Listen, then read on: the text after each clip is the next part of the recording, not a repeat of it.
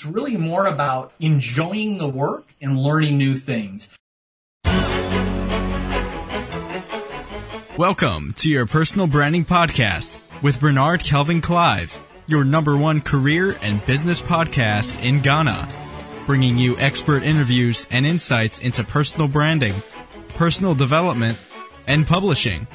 Now, here's your host, Bernard Kelvin Clive.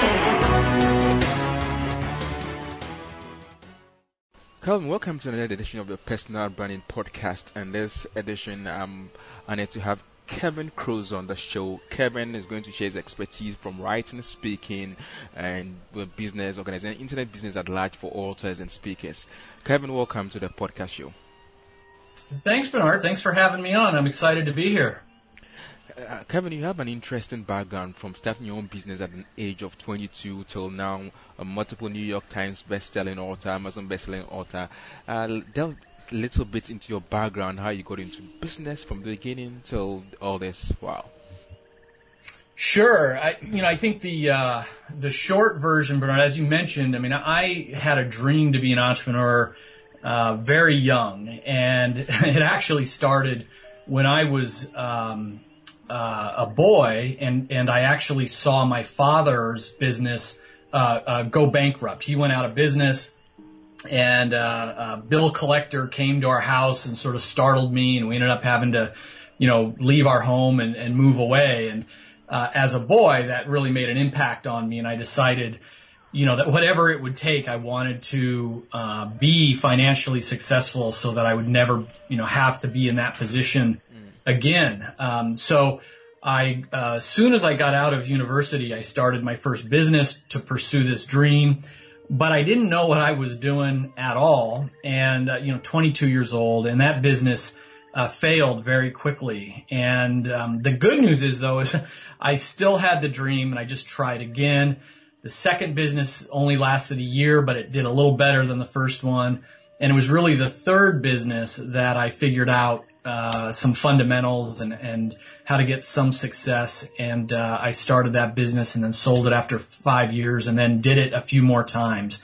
And it was uh, when I sold my last business about six or seven years ago now uh, that I decided to you know take some time off from the from the pure entrepreneur journey and to uh, spend more time with my family and nonprofits and to also uh, start writing books, which is another you know passion I always had, another dream I had, and so that's been my primary focus has been on uh, writing books and then speaking and and things like that for the last five years. On you that you wanted to really change the shape of your family and your life. That okay, um, my parents have been embarrassed. They, they have no money. They are coming after him. So I don't want to live my life this way. What are some of the lessons that you picked during that age of your life? Yeah, I think, you know, Bernard, it wasn't so much uh, embarrassment as it was fear. I mean, I just felt badly for uh, my parents who had no money, and you know that you know I can't even imagine that feeling of of you know possibly failure or not being able to provide. You know, I saw I actually felt badly for them, and I was scared from uh, this kind of mean, uh, imposing, uh, big bill collector that came to look for money. And uh, so, you know, I, I, was too young to really understand it at the time, but it was more a reaction of feeling badly for my own parents, even though I was the child. I felt badly for them, and then just scared and never wanting to be in a position where I could be thrown out of my home or where I wouldn't be able to pay my bills. Uh, and that was really the motivation or the driver that that got me, you know, at a very young age. So this was kind of a fear motivation.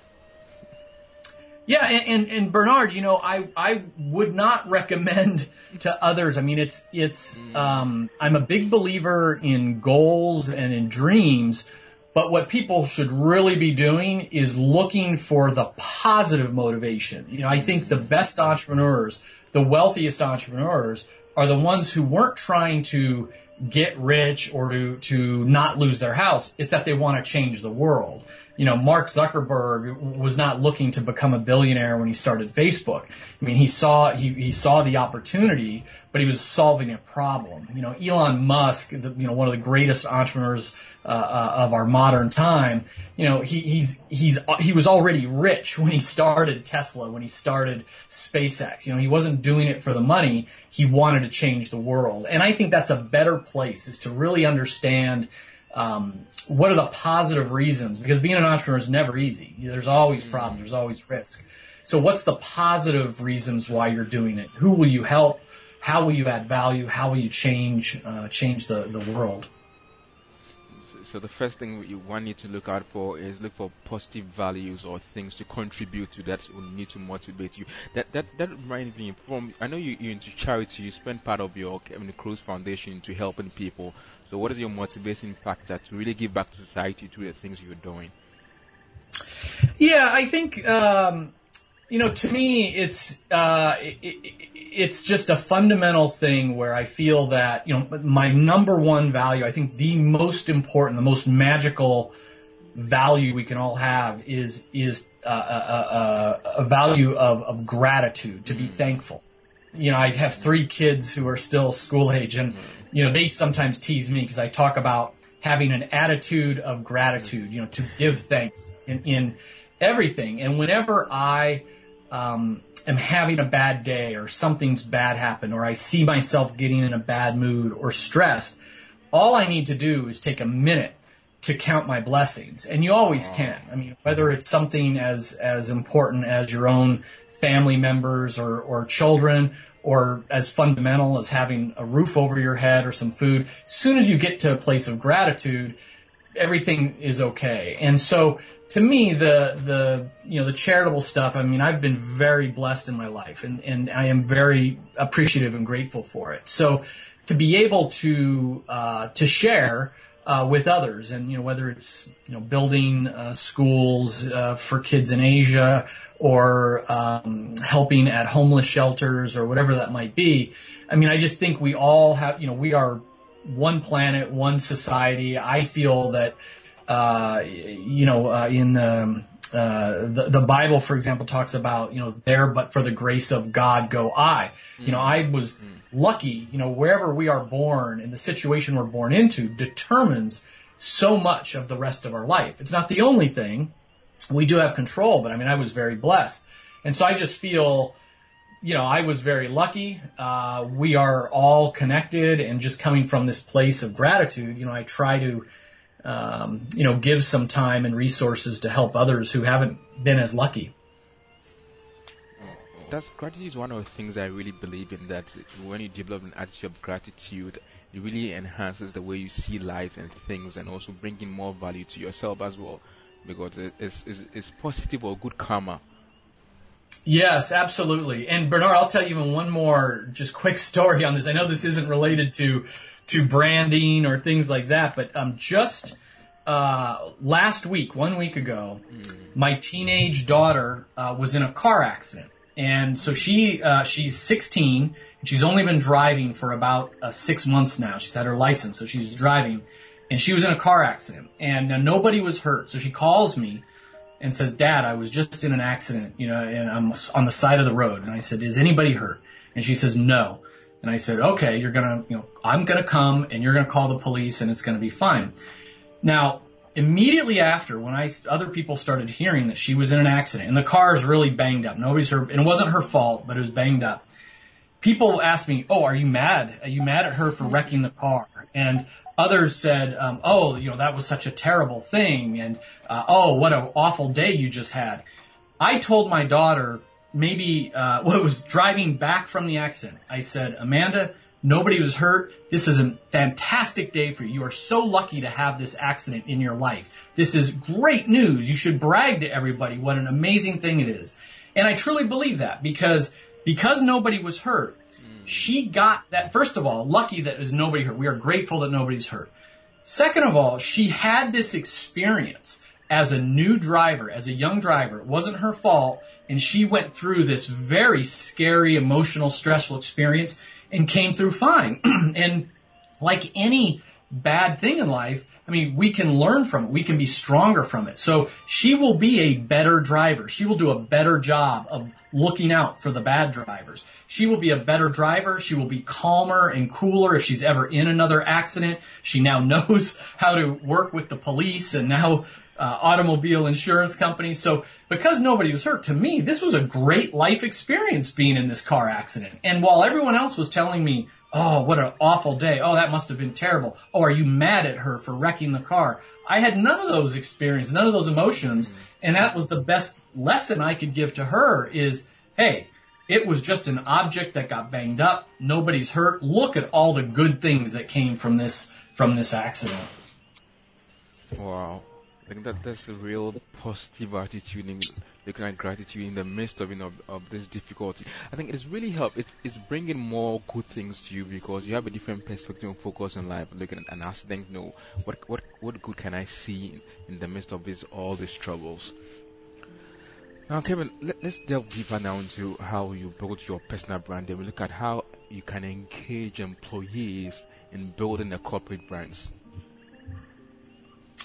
Yeah, and that was um, Bernard. Really, the the um, that was the turning point for my businesses. I mean, when I was young and dumb, you know, I thought I was the star. I thought I was the great young entrepreneur, the smartest guy in the room. I had all the answers.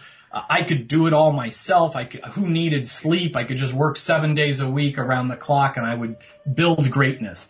And I failed. None of that was true. And when I finally realized that you don't need to have all the answers, you just need to be able to work with people who have the answers. You don't need to have all the strengths. You know, you just need to find people that are strong in areas where you're weak. And the best thing, I mean, uh, business success, if you're going to grow a big business, it's all about the people, attracting great people and letting them do great work. And so the more business after business, the more I got out of the business and just focused on employee motivation, creating a great place to work, the better the businesses did. I mean, the last business was, was the easiest for me. I worked the fewest hours. I had the less, the least stress and it grew to a million dollars a month in four years because I didn't worry about sales. I hired great salespeople. I didn't worry about programming and uh, design work. I hired great software engineers. Um, you know, I had partners to, to, to brainstorm with. So that was the difference was really understanding the value that other people can bring and how important it is to motivate them uh, at work. Wow. Now, now, Kevin, share with us maybe about five principles in, in, in line with your book on employee engagement. How can we motivate employees to build a solid brand? So, about five principles or strategy that we can utilize after this yeah, I mean, I'll, I'll tell you what, bro. I'll give you. Um, you can get most of motivation engagement from even just three things. Most of it is three wow. things, so I'll focus on those. So, okay, great. Uh, it's it's growth, recognition, and trust. So, growth, we all are going to be more engaged at work if we're learning new things, if we're advancing, if we're being challenged. Now, it's it's good if we are getting promotions and new job titles and maybe a raise from the boss. I mean, that can help, but it's really more about enjoying the work and learning new things. So if I'm a, you know, if I'm a software programmer, uh, I don't want to be stuck with uh, uh, the programming language from five years ago. I want to be learning, you know, the new technology. Mm. if I'm a marketing uh, professional, I don't want to only do print-based ads for magazines. I want to learn about social media marketing and, and digital technologies. And so, as a manager, as a boss, you know, the first gift we can give our employees, the first way we can engage them is just to make sure that they're always trained, they're always learning new things. And that can be as simple as teaching them new things or maybe putting them on a, uh, uh, what I like to call a stretch assignment, you know, a project that's going to be difficult on purpose so that they learn from it. Uh, maybe giving them a mentor or a coach sending them to a conference or a training, or even just giving them a good book and then having a, you know, a book club conversation about it where they can all learn from it. So growth is, is the first one. And then recognition uh, is very powerful. We all want to feel uh, acknowledged and appreciated by our boss and our colleagues. And once again, it, it, you know it doesn't have to be an expensive uh, bonus or an expensive CEO award or President's Club award. If our boss gives us a heartfelt thank you, you know, and just and is very specific, uh, we we tend to to appreciate the thank yous the more someone puts time into it. So if I just said, "Hey Bernard, good job today. I really appreciate it." That's good. I mean, you like hearing that. But what would be even better is if I wrote Bernard an email or a, a, a note card that said, Hey Bernard, you really stepped up this weekend when you had to come into the store and called in sick. I really appreciate you changing your plans, taking time away from your friends. It's a great sign of teamwork and your dedication to the company. Thank you very much, Bernard. I mean, that's wow. going to make you feel great because wow. of it's so detailed. The third thing is trust, and we all want to trust our, our bosses, but it's also about trusting, uh, what I say, trust the future, having confidence in the future. We want to know that the company we work for has a bright future and that we've got a bright future in the company. So as the manager, as the owner, we, if we want people to feel engaged at work, we're going to say, you know, hey Bernard, this is great. I know we're a small company today, but in 10 years, we're going to be, you know, the, the top branding company in our space. And we might only have three employees today, but in 10 years, we're going to have a hundred and you're in on the ground floor. You know, we're looking to serve 50 companies, you know, uh, a thousand people. We're going to be innovators in all these areas. And Bernard, I'm looking forward to this journey with you. You're going to help us to figure out. I don't know how we're going to get there because I don't have all the answers. You've got one of the keys to the locks. I've got another key. Together, we're going to get there. So this kind of talk about, hey, you know, my boss has a plan. This company has a bright future. I'm included in the future. They're thinking about my future that really triggers great, you know, emotional feelings about, about where we're working. So my advice to, to, uh, uh, you know, managers and to business owners is just remember those three things. Growth, recognition, and trust. You know, are your people learning new things? Are you showing appreciation for their work and their efforts? And do they trust that the future is going to be bright and, and great for them? Those three things will get you a very passionate, engaged, hardworking, you know, uh, uh, team members. Wow. We look at growth, recognition, and trust. Absolutely. Okay, great. Now, Kevin, let's let's move on to looking at the, journey of an author, how author can make multiple streams of income just through a book or book idea. So I know you shared a couple of things and even your own journey till now. So I would just like to share three principles. Give us three solid ways that an author can generate multiple streams of income from your own example. Yeah, it, it's it's interesting, Bernard. You know, um, unless you are, I mean, really a top top celebrity author, famous author, it is very difficult to make a living just be just writing books. The, the way the system is, uh, it's it's very very very few authors can make a full time job, a full time living, just from book royalties. So the idea of um, what else can you do? How can you leverage the the knowledge? And that's the way I approached it. Is is yes, I am an author. I write books but I think of it more as like uh, the book is just a container for for valuable information, for one way to help people. You know, I'm going to put something in this container of paper, hand it to Bernard, he can read it, and it would help him. But what else could I do? Where else? What other containers are out there for valuable information? And so uh, um, you know, one easy thing that authors can do is to take the same information they're writing about and and do speeches, either keynote speeches, you know, kicking off an event for an hour, or workshops and training where people will come together, you know, for a day or even two days or, or something or longer to learn the information. And what I have found is that while you know some people might pay a, a, a little bit for a book they'll pay a lot to bring you in to talk about it in person, either as a keynote or to train their workers, to train their employees. And so, you know, the number one way I have found for uh, additional income is is the live is the live speaking.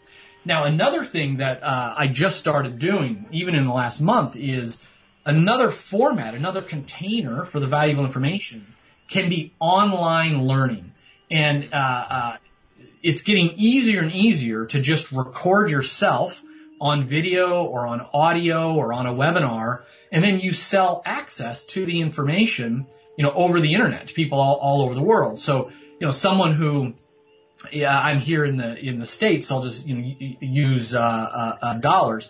You know, someone might pay uh, say five dollars for your book, but that same person would be willing to spend a hundred dollars to get the the audio program or the video program online. And the same person who might spend $100 to get that information online, well, they might give you $1,000 to come to one of your trainings to learn from you face to face. So I always encourage other people who have this dream to be a, a, writer, an author, especially in the, the nonfiction space, is yes, write that book because being an author, uh, you know, the, the, the key word in the word authority is author. You know, author uh, is part of authority.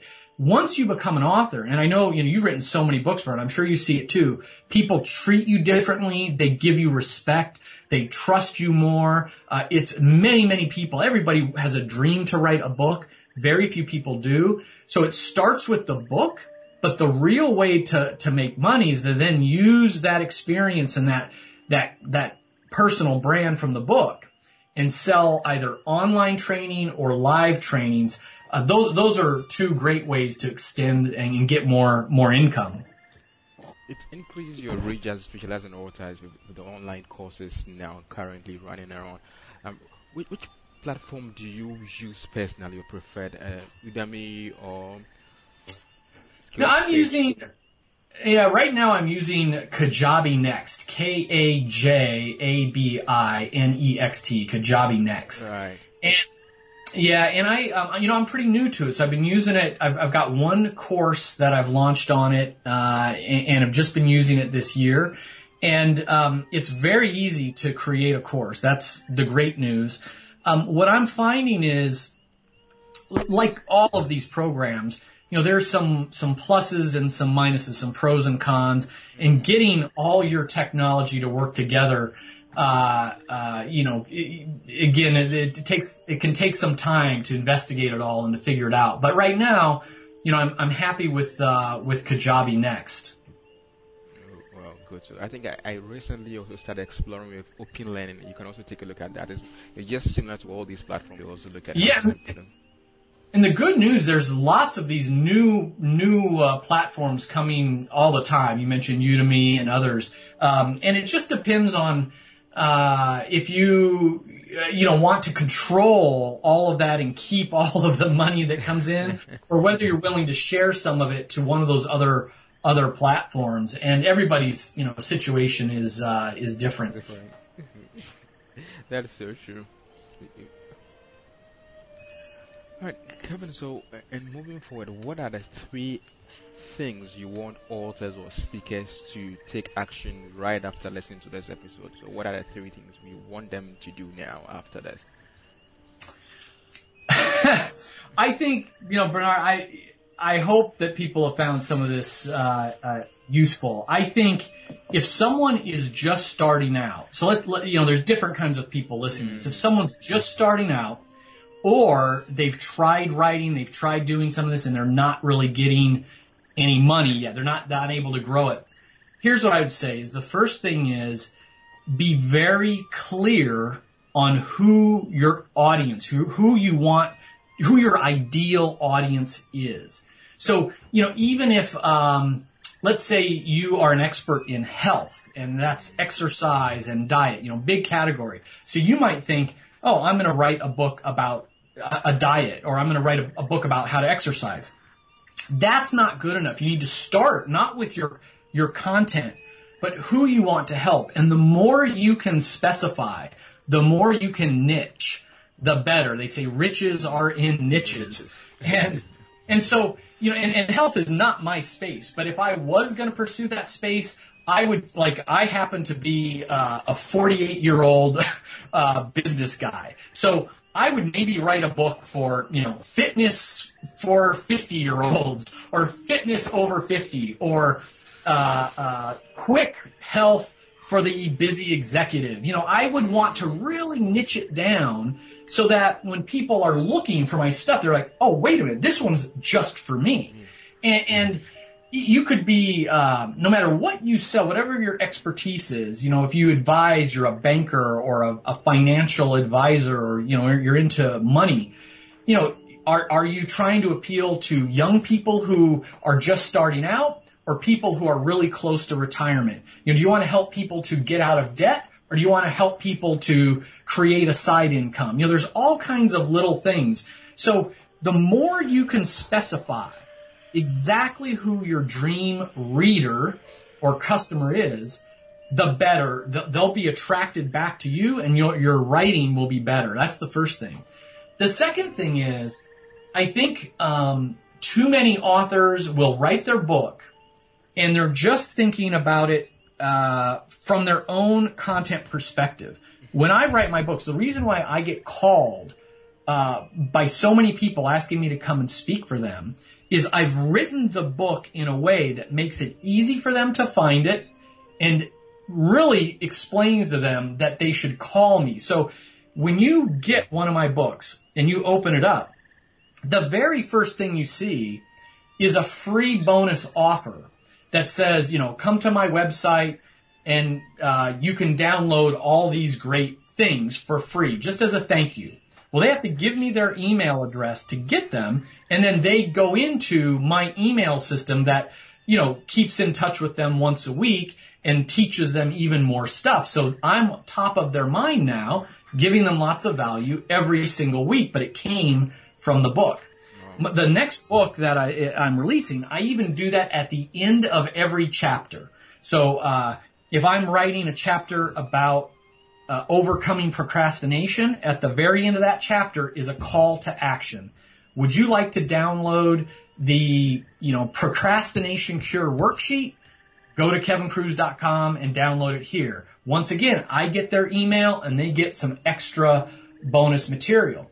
At the end of every book is a giant page that says, would you like to bring Kevin Kruse into your organization for a keynote or a workshop?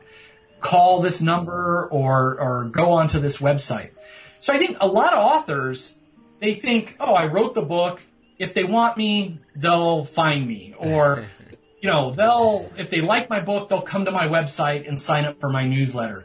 We're all so busy. We're inundated with thousands of marketing messages a day. We're forgetful. So we really need to hit people over the head with that. And I mean, that would be the second thing I would say when you're writing your book is don't just write it thinking about content. Write it and say, once they've got the book, how do I get them into my email list? How do I let them know that they can, if they like the book, they can bring me in, you know, to their company? Uh, I think that's, you know, that's the, the second uh, big, big key. And then the third one is simply to realize that if as an author, you know, you live in the world of ideas and content, and books are that one vessel. But you need to be always building your audience, your fans. You know, Seth Godin calls it a tribe. Uh, publishers call it a platform. And, and as an author, that should be easy. Every now and then I see questions online like, geez, what do I put in my email newsletter? Or what do I put on my website? Or how do I keep in touch with my fans? if you just wrote a 20,000 word book, you know, you have about 100 pages of content and you need to put them everywhere. I mean, everywhere. So when I'm writing a book, I am thinking about marketing it, selling it, finding readers before the book is even out. So if I finish a really good uh, chapter, I say, okay, how can I change it a little? And I'm going to publish it right now on my blog. And then a week later, I'm going to put it up on Forbes.com, the same article. And a week later, I'm going to put it on LinkedIn blog, my LinkedIn Pulse. A week later, I'm going to put it on Medium, the online magazine called Medium. And a week later, I'm going to put it on Huffington Post. and a week later I'm going to put it on CEO.com. One article I can publish about 10 times over 10 weeks. And again, Bernard, it's the same thing. Who am I writing for? So it's not just leadership tips. It's going to be how to be a leader in a hospital, how to be a leader in a railroad company, how to be a leader in, I'm always thinking of a specific audience. I give great valuable information and at the very bottom is that call to action. Kevin Kruse is a keynote speaker. Click here if you'd like information on bringing him into your company and here's a, a, five tips download, you know, that you can also have. Click here. So as authors, you need to be thinking about always building that platform. And it should be easy because if you're working on your next book or your next speech, that content can just be republished over and over and over again. Wow.